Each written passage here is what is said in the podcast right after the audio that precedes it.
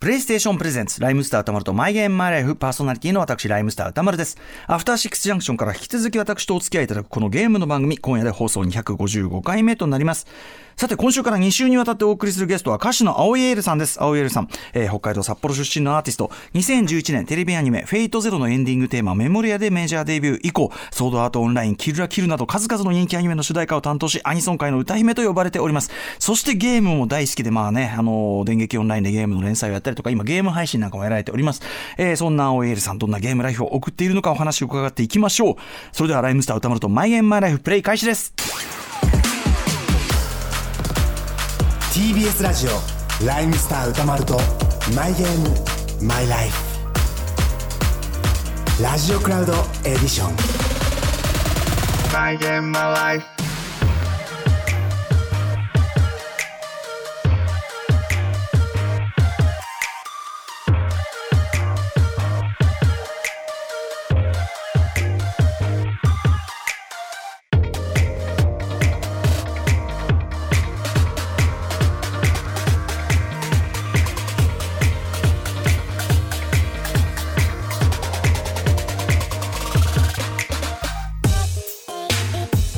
この番組はゲームの思い出や今遊んでいるタイトルについて語らうゲームトークバラエティー今夜から2週にわたって登場するのはアニソン界の歌姫こと歌手の青井エールさん歌声やビジュアルではクールな印象ですが一体子供の頃にはどうやってゲームを遊んでいたんでしょうか早速聞いていきましょう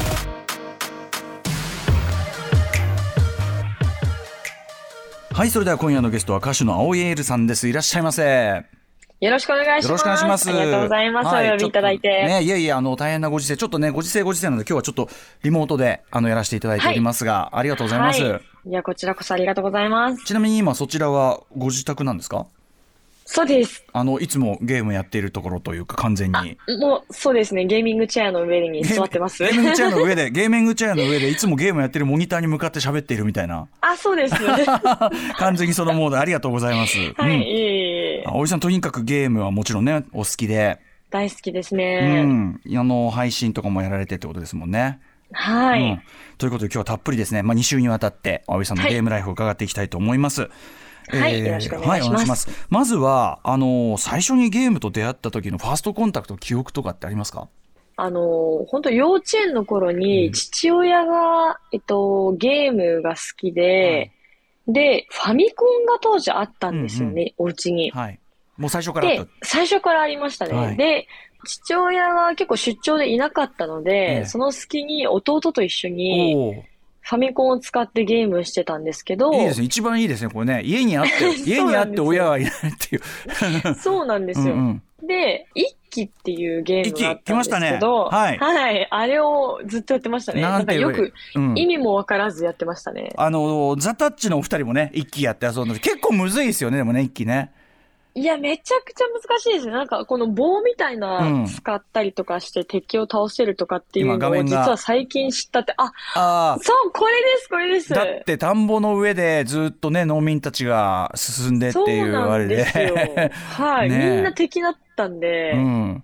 あ、懐かしいな、この手裏剣投げてくる人 ねえ忍者対忍者は対い農民でそれ忍者の方が強いだろうって感じなんだけどいや、そうですよね。結構むずいというねあれですもんねで。かなり難しかったですね。あそうでもやっぱお家に置いてあるもんでなんかじゃあとりあえはずいちょっとこう動かしてみるかみたいな、そうですうね。ん、環境だったんですね。はい。えーじゃあってことは割とあの親御さんまあねあのご自身がもうゲームやる世代だからゲームをやることっていうのに対するこう理解っていうかうるさくは言われたりしなかったんですか、その例えばあの制限時間とか結構あったりするお家もありますけど当時は、やっぱり、あんまりそんなのめり込むほどやってなかったんですけど、うんうん途中から PSP はい、のモンハンぐらいからハマり始めてしまって、うんうんうんで、まあ親に怒られるように なって、で、布団の中でゲームしてました、ね。出ましたやっぱ現代においてもやっぱそれなん だ、PSP は光るからよかったねそうです PSP は画面光るからよかったよあそうなんのーですよ。昔のゲームボーイの人はそこに懐中電灯照らすっていうかわいそうなことをしてましたけど、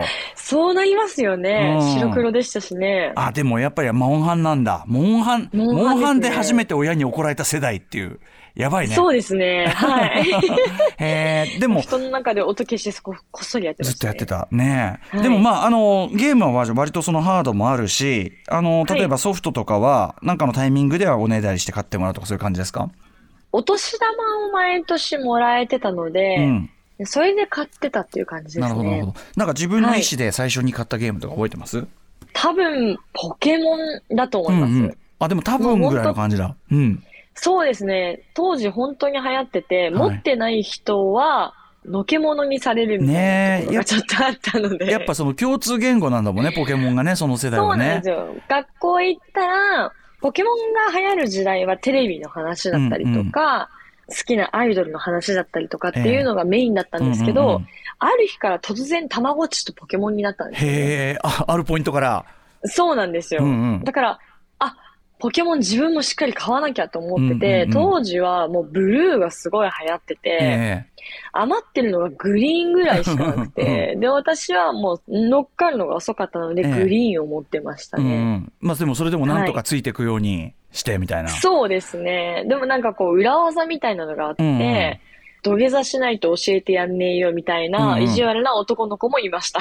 えあそれリアルな話 ね裏技を土下土下座すどういう性格してんのそい つあ絶そう対嫌だとか言って。うんうんうんそれはダメだそのそんな簡単に尊厳は売り当てられない あそうそうなんですよ。えでもちょっとやっぱ、うん学生ってちょっと、特に小さい頃はちょっ嫌でと、すねそういう、すぐ土下座とか訴えるとか、なんかそうい う、あやっぱワイドを使いたがってたんでしょう覚えたてのね覚えたてのそうなんですよ、覚えたての。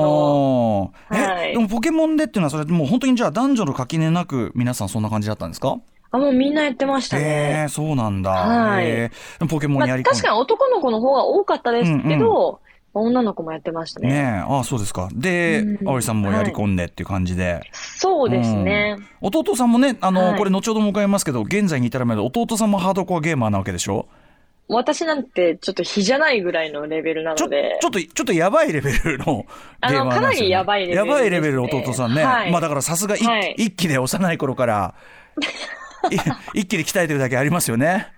そう、なんかもう自分でプログラミング作ったりとかして。えマジかそれで計算とかしたえーりすすごいるようなレベルなので。あ、そう。へーそうなんですよじゃあ弟さんと、例えばお家でずっと、まあ一気をはじめ、い、ろいろ、まあポケモンとかも一緒にやったりとかしてたんですか、そうですねう。ん。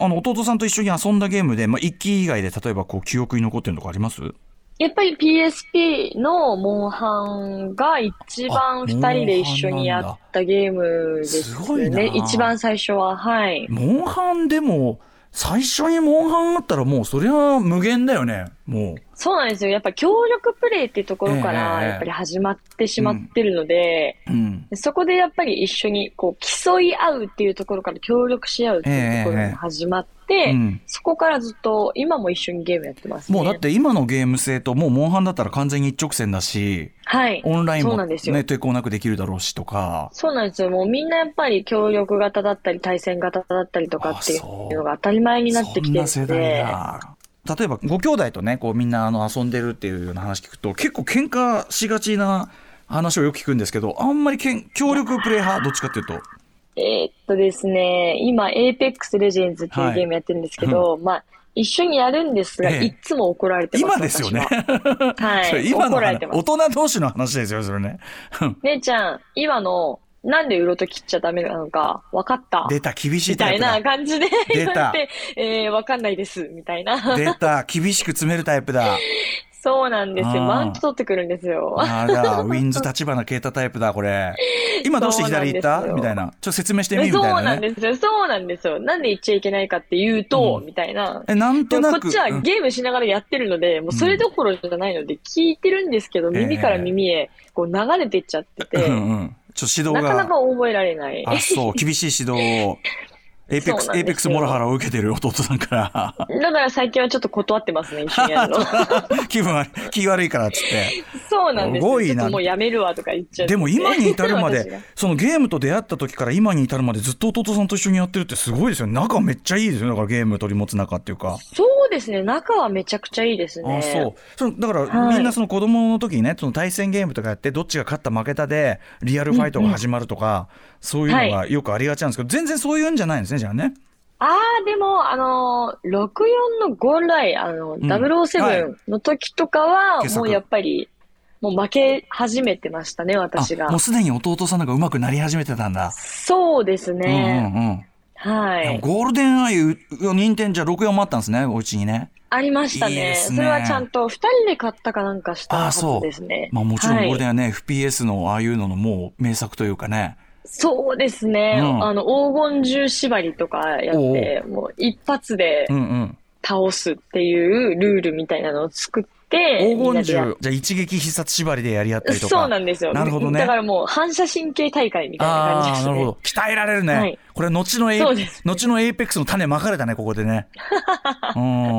間違いないですね。でもさ、あのね、これ、このゴールデンアイの話題になるたびに言いますけど、今のはいオンラインとまた違う、あの、一つの画面4分割とかで、相手の動きも同時に見られながらの対戦って、それはまた別の楽しさっていうか、そうですよね。ねどこにいるか相手がわかりますからうね。ん。なんかすごい盛り上がりますよね。結構、これお友達とかともやられた。やりました、かなり。うん。当時はやっぱり今と違って女の子があんまりゲームをやらなかったので、うんうんうん男の子とばっかりやってたっていうイメージというか、うんうん思い出はありますね。しかもさ、それだけハードが結構豊富に揃ってるお家もなかなかないんじゃん、逆に。そうですね。でも、逆に、あの、セガサターンとかは持ってなかったなかるほもしど、なるほれどないで。すそうね。か、セセガ派はあいつんち行くみたいな。そうですね。うんそサうターンでや、すセガサターンやるときはあっち行くみたいな、そういう感じだ。あれをやるときはみんなに集まるみたいな。ね。そうですいね。い、いい世代ですね、なんかね、集まっててね。あ、 はいそう、ゴールまデンたなんかべゲームのジャンルも全然違いましたしうんうんね。うん。結構の、その、葵さんご自身がお好きなゲームのタイプってどういう感じだったんですか RPG がもともとすごい好きでしたね。 ?RPG は何やってたんですか、学生のもううんほんと多感な時期うんうにんハマってしまったのがドラッグオンドラグーンあで、おド、おドラゴン、ドラグーン。はいはい。本当にグロテスクなはい。ドラゴンと旅をするっていうゲームなんですけれども、はい。もうとにかくダークでトラウマになるようなエンディンへグえ。があって、うんそこからダークファンタジーだったりとか暗い物語っていうのが好きになったりしていて、へ主人公がドラゴンと契約する代わりに舌ーうにん。こう紋章が入るんですけど、ええその代わり喋れなくなっちゃうんですおよ。おだ。から主人公は最初は喋れるんですけうど、んうんうんドラゴンと契約してから一切喋らなうくんなる、っていう非常に孤独な状態だ、じゃあ。うんそうですうんうね。ん、これあの、はい横尾太郎さんっていうねゲームクリエイタはー、い、横尾太郎さんはもう私にとって神なので、要するに横尾太郎さんそのククリエイターとしての横尾太郎さん作品のファンにこれなってくってことなんですね。そうですね。当時は、やっぱりプロデューサーさんとかディレクターさんとかっていうのがあまり分かってなかったんですけど、うん、でも、その、だんだんやっぱり誰が作ったのかとか、だんだん調べるようになってくるじゃないですか。はい、そこから、もう、好きすぎてうん、全、もう、ニ全ー作ヤ品をも含めてうん、全作品やっていニーヤて、レプリカントニーヤオートマタ。やってますうんうね。ん、あそうすごい,、はいやっぱ横尾さんの作品はやっぱそのまあ言っちゃえば暗いとこが好きみたいな。そうですね。ダークだし、泣けうるんうし、んあの、横尾さん自身も、ええあの、まあ、実は私、ドラゴンドラグーン3の、うん、あの、エンディングを歌わせてもらったことがあるんですけ中れのど中のも、人に。もう今本当に、あの、もうラブコールをしまくうっんうて、んうんうんやっぱ言っとくもんですね。歌わせて、うんうんうんいただいたんですけど、横尾さんが言ってたすごい印象的な言葉が、はい。雪があったとしえて、え。誰も踏んでいない雪の上を踏んで歩くようなゲームが作りたいっていうふうにおおおっ。しゃってたんですよ。足跡がこうつそれはいて。そう、足跡を自分でつけていくっていうよううんうんうなんゲームが作りたいっていうふうに言っていへーて、それがすごく印象的でしたうね。ん、やっぱりその誰も切り開いたことがない道を開きたいというか、横尾さんのそうですね。多分そういう意味なんだと思います。へえ、あ、そう。すごいですね。はいでもねいきなりちょっと、あの、ドラッグオンドラグーンにドーンと飛びましたけど、はい RPG いろいろやった中ででもこれドラッグオンドラグーン合うなって思ったわけですよね。そうですね。うん一番最初に、その衝撃的なゲームっていう意味ではドラッグオンドラグーンで、うん。で、えっと、その中でもファイナルファンタジー10っえてえ、いう来ました。 FF10 に出会って、 FF はじゃあ10からやった。えっと、実は7はミル戦だったんですよね。おミル友戦達が7やっていはいて、はい。ミル戦だったんですけうんうどん、そういう時代。 FF は6と10をなぜかやっていて、うんうんうん、で、6もやってたんですけど、やっぱ、 6はスーファミですもんね。スーファミですね。うんうんでも、まだ幼い頃だったんで、うんうんあんまりはいは意い。味が分かっていないというまか、あね深さが分かっていないっていう部分 RPG が難しいし、FF はさらにそうねな、んそうですよね。そうなんですよ。ううんで、FF10 をやった時に、まず、まあ、音楽から、うんうん。植松さんの音楽から、なんていい曲なんだろうっていうところから、はい。あの、オープニングのう、ん。これどういう意味なんだよ、うんろうっていうところから始まり、はい。ないろんなクエストがある中で、うん遊び心がある、うんブリッツボールとかにどんどんハマってったりそとうでかもすしあてい。て。の、ミニゲームというか、サブ、サブゲームがあって。そうですね。はいうんうんなんかゲーム、その本編だけじゃなく、ブリッツゲームにも、あの、ハマったりとかしていましうて、んうんはいはいで、4週はやりやまりした、こ、ね。やり込んだ、やり込んだ。そうですね。うんうんで、毎回必ず泣くっていう。うん うんねだって、天派の思い入れの強さって僕、僕、すごい、え実は申し訳ないけど、FF 弱者なんだけど、天派の、天派の思い入れの強さってのはやっぱすごいですもんね。いや、もう本当あの、ザナルカンドにてって私、わざわざ実は自分でうん。買ったんですよ。買った。うん。音源を買ったんですよ。はい、ああ、うんうん。もうそれぐらいすごいよ、本当に曲も好きだしあの曲、そうなんです。あの曲を聴いただけで、あのゲームを思い出してしまうし、ストーリーも思い出してしまうし。当然、その、ティーダだ、ユーナだっていうところに思い入れて。そうですね。私、シーンを倒します。必ず倒しますって言ってたセリフとかも思い出したりとか。うん。思い出すたびに涙ぐむみたいな。そうですね。あと、湖にドボンしたいと思ってる派ですか、やっぱり。あー、ドボンしたいですね。 あそこ、あそこのシーンは最高でしたね。ねえ。いや、あそうです、このシーンですやっぱね。天派はだからすごくやっぱその特になんか青春期っていうか思春期的なところにもハマるのかななんかすごい本当思い出と強固に結びついてねそうなんですよ。あと、ユーナのこう、なんて言うんだろう、弱みをなかなか見せないところとか、うんうんすごい強い女性だなって、うんこんなに女性らしい見た目なのに、うんうんうんこんなに強い意志を持って、うんこんな責任感を持ちながら期待されて、それでもなお戦い続けていっているうんっていう、やっぱ憧れの女性でもありますよあねあ。そうなんだなるほどなるほど、うん。そうかじゃあちょっととにかくその物語にもハマるし音楽にもハマるしビジュアルにもハマるしはいみたいな、そうですね。もう、本当に、あの、うんコスプレとかしてみたかったです。うん、あお似合いになりそうですけどね、めちゃくちゃね、 うんじゃあもう FF だと圧倒的に天派って感じですか圧倒的に点ですね。うんあの、ユーナのオットアイを見て、一時期オットアイにしたことがありホましッた。トアイっていうと両目違う色です。ああそういうことかへえユーナは青と緑なんあーで、なるほどなるほど私も青と緑にしてみたりなるほどねしてましたね、当時は。うんなるほどなるほどはい。 FF やってと。うん。あ,、はいあとなんかこう、それ結構じゃあ一つのゲームは割とやり込む派って感じなんですか割とそうですね、うんずっと同じゲームをやり込む派ですね。うんうんなんか他にこう、それ級にこうやり込んだやつとかってありますかモンスターハンターフロンティアはい。うん。は、2、3000時間ぐらい出た。やったんじゃないかなって戦隊ぐ員のら、い、戦隊員とかしもた。だいぶやりましたうんうんね。うん。まあ、じゃあそういう、そのなんていうの、マッチ系のやつがね、やっぱやりだすと、今はもうね、当然エイペックスとかやりやり込まれてるでしょうしね。はい。うん、あのそれ RPG とかでもそのストーリーとかあるやつはストーリーとかを割とこう味わってくっていうタイプですか、そうですね。でも最近は割と、あの、やっぱオンラインでやることが多いかなっていううんうん、ことやはっぱ多いですね。短いターンでね、ポンポンってやっていくっていうかね。いうのと、やっぱり人と一緒にやるのが楽しいっていうのを知ってしまったので、うんうん、でも最初からね、なんか私、弟さんとかとね、みんなで、あとお友達と楽しむっていうか、結構人と楽しむっていうのがね、そうですね。あんまり一人で、あの、黙々とっていうのは、うんまあ、ファイナルファンタジーだったりとか、うんニーヤだったりとかっていうことが多くて、はい。基本的うんには人とやることが多いですね。うんなるほど、なるほど。そんな中、はいあの、葵さんのマイベストゲームって一つ選ぶとしたら大変でしょうけど、結構、難しいなって思ったんですけど、はまあ、一つ選ぶとしたら、ちょっとマニアックかもしれないんですええが、ギアーズ・オブ・ウォーうん、はい。ゲームがいやいやいや、もう、はい。ギアゾロ、はい。FPS の、まあ、めちゃめちゃハードなやつですよね。そうですうんね。うん。地底人と戦うゲームなんですけど、うん、い やいやいや、もうあの XBOX の超ビッグタイトルじゃないですか。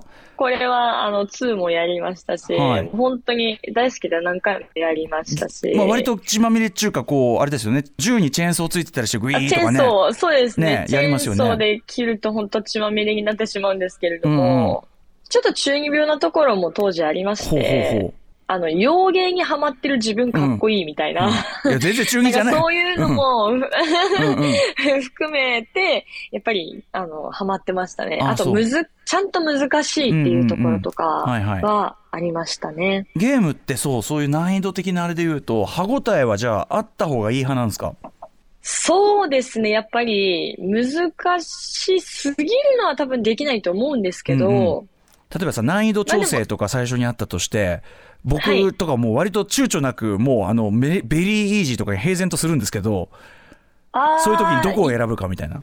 一応ノーマルですね。ノーマルだ。ノーマルで一周してみたいな。えっと、ノーマルやってみて、あれ意外とできるなと思ったらハードにしたりしますね。プレイヤーとして、その、葵さんっはていうまい方なんですか、えーっと、ものによりますね。得意なのはた何ですだか、デッドバイデイライトっていうゲームがあって、はい。で、それで、キラーとサバイバーっていうのに分かれるんですけど、うんうんええまあサバイバーが4人いて、ええキラーが1人なんですはよ。い、まあ、鬼ごっこの鬼。はい。あ、そうですね、うん鬼ごっこゲームなんですけど、で、サバイバーに、あの、発電機を5つつけられて逃げられたら、キラーの負けみたいな、うんはまあいはい簡単に言うとそういうよううんうなんゲームなんですけれども、その中で、キラー戦だったんですね、あ、私キが。ラー、あ、そう。なんか日本人あんまりキラーやりたがらないっていう傾向があると聞きましたけど。うあそうですんうん。結構やっぱサバイバーの方がマッチに時間かかるっていううん、だってのどは、聞くんですだっけてど。どっちかというと、キラーが、そのサバイバー側をもてなしてんだもんね。言っちゃえば。あ、そうですね。あと、なんか、あの、キラーも、あの、ちゃんと自分の特典みたいなものうんうをん得るためうにん。、はい。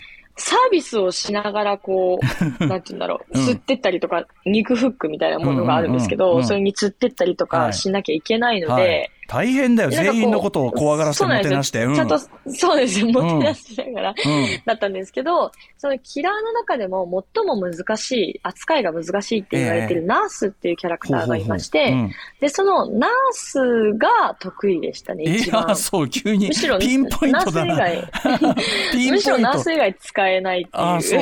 あ、そう。はい。ああ。そうなんですよでも、なんかキラーはやっぱ性に合ってんですかまあ単純うに、ん。ナースってあんまりマップを覚えなくてよくて、うん。障害物を無視してだけど瞬間移動できる。そうですね。なんですけど、あの、私、マップを覚えるのがとにかく苦手なのあであ、、そう。例えば、えっと、まあ、GPS を使ってどこかのお店に行くとしても、ええなかなかたどりこ着けないこタれイプなこのれリアで、リアルの話ね。はこうそうそ うです。リアルな話ですね。リアルな話だとそういう風になってしまうので、い。こういろいろな障害物をもう、ええあの、ピンポン突き飛べ抜ちゃうけから。てう、んうんうん。はい、いけちゃうの で、ものすごい、まあ、安直といえば安直な。そうですね。その代わり、その、左手でパワーを貯めて、うん。で、そのパワーを貯めた分だけ前に進むのえで、えその感覚をつかむのが難しなるいほどねっていう意味で、まあ、あの、災難キラーっていうふうにう、んうん。へえ今でも呼ばれてるんじゃないですかああ、そうね。なんだ。な、はいナース使いとしては自信があると。ものすごいピンポイントなとこ来ましたけど。そうですうんうねん。当時は、えっと、ランク20から1まであったんですけえど、ちゃんと1も取りましおーたなるね。ほど、なるほど。この番組でね、デッドバイデイライトの話題とか出た時に、キラーに回るの好きな人、やっぱりウィンズ立花啓太のみですからね、やっぱりね。 うん。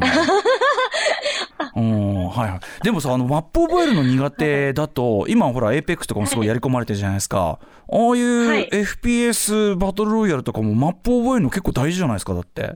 そうなんですよ。だから、どこどこ行こうって言われても、えどえこどこってどこだって、一回一回マップをちゃんと見てっていうふうにやるんで、うんうんいつも遅れちゃうんですよね。ねえ。でだし、あなので RPG はいやるにしたって、モンハンやるにしたって、マップ力いるんじゃないですかあ、だからもうずっと迷ってますね。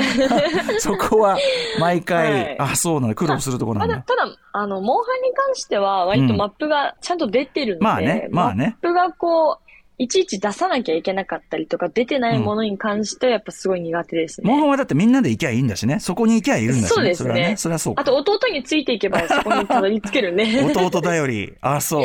そうですあとね、ギアゾ未だーに、ギアゾーは一直線だもんね。そうですやれんのね、ねそうですね。ああ、はい。そっかそっか。なんとなく分かってきました。そうかそうか。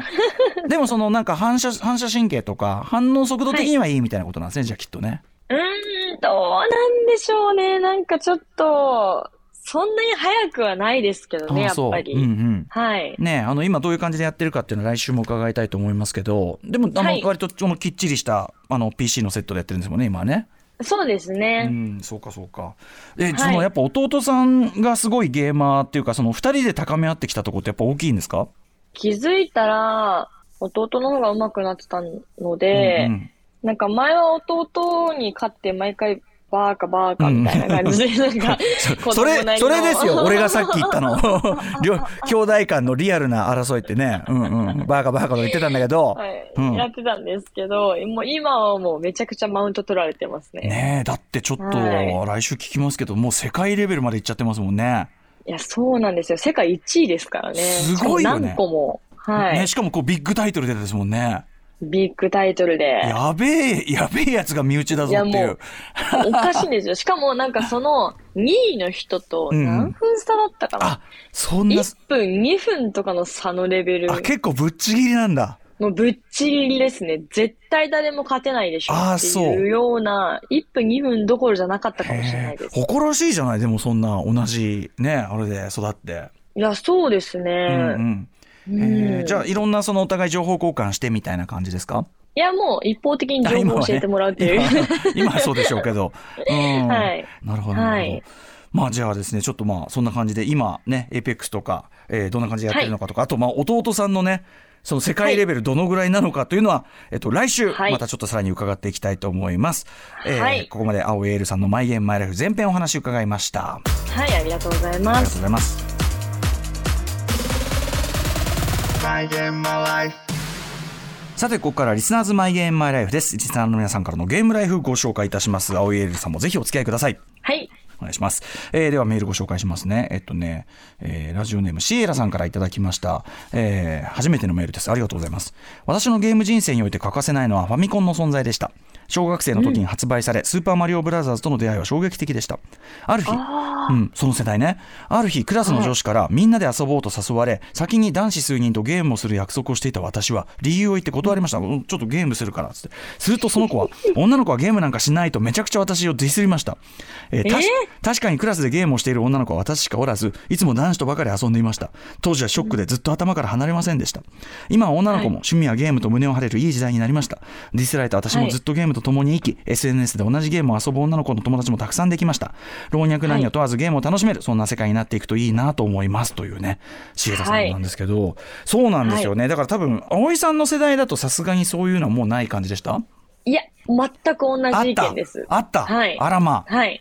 男の子とばっかり遊ぶようになっちゃいますね。やっぱ趣味がゲームになってしまうと、うん、うん女の子はやっぱなんかこう、シルバニアファミリーとか、人形遊び、リカちゃんとか、はい。っていうのが当たり前だし、うんみんながそうしてるし、うんうんから、そうするものなんはだ、いはいみたいなものもあったのかなと思っそうたかもんですねけど、うん私はもしかしたらちょっとずれてたのかなっいて、やいやいや当時は。自然なことですよ思だいまっしたてねねあの女の子だってそういうこういわゆるこうゲームとかさそのそういうはいらしいものが好きとは限んないしこれすごいあのうんわかりますよねだから今はそこ割と解放されてきてるんだとしたらすごいいいなと思うんですけどね、かなり解放されてきてますれね。うん、葵さんでもそうなんだでもやっぱその世代でもそうでした女のね子。らしくないみたいな、いや、だって女の子にポケモンの裏技を教えてほしいんだったら土下座しろって絶対言われないですもん。いやそれはそれはそいつがちょっと多少人格的に問題あるだろうっていう感じだけどうーんねでもその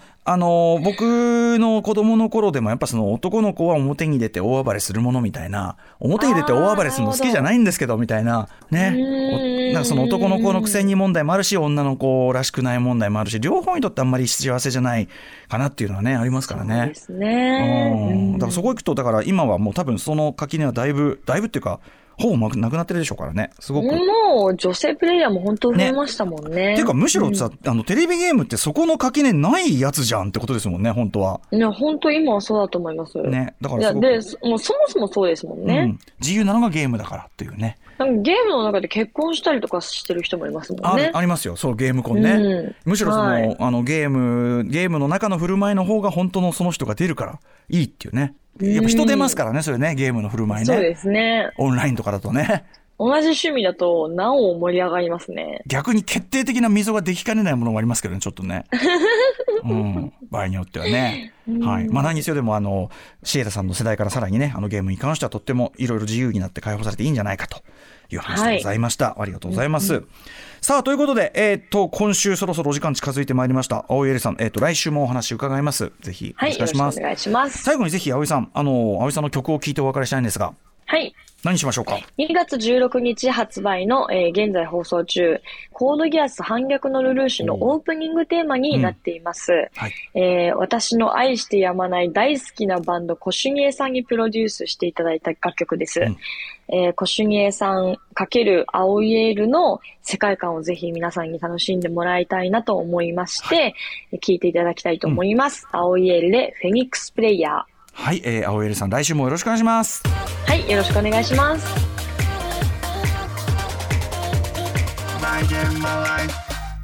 はい、今夜のライムスター歌丸とマイゲームマイライフいかがだったでしょうか青エールさんね、なんかこう、クールなイメージあったんですけど、お話伺うとなんかものすごい親しみやすい感じというかね、そこがまず印象的でしたし、あとやっぱりその、なんていうの、世代を感じましたよね。あの、布団に隠れてゲームやるっていうところで、やっぱりゲームボーイをね、こう、あの、懐中電灯を照らしながらみたいな方っていうの、それでも、それだって僕より年下なわけですけど、やっぱあの、モンハンを PSP でやってて、ああ、そこ、そこの世代来たかって感じが、もうオンラインというか、そうやってね、こう、一緒にこう、ゲームこうやるのが、もうデフォの世代が来たっていうところも印象的でしたよね。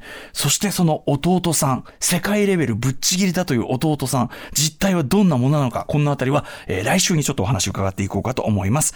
えー放送に入りきらなかった青いエールさんとのお話は TBS ラジオクラウド、あとは各種ポッドキャストで無料配信しておりますので、ぜひこちらをお聞きください。Amazon、Apple、Google、Spotify などなどございます。えーまたこの番組では皆さんからのマイゲームマイライフメールで募集しております。まあ、ゲームにまつわるお話だったら何でも結構でございます。あのゲストの方としてるような話ね。えー、宛先はマイゲームアットマーク TBS.CO.JP、マイゲームアットマーク TBS.CO.JP までお送りください。メールが生まれた方全員に漫画家山本さ穂さん書き下ろしの番組特製ステッカーとプレイステーションカード3000円分を差し上げております。今すごく新作もこれからガンガン出ますからね。えーこれでまた新たなゲームの世界切り開いてください。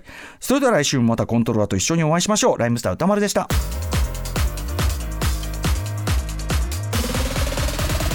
My game, my life.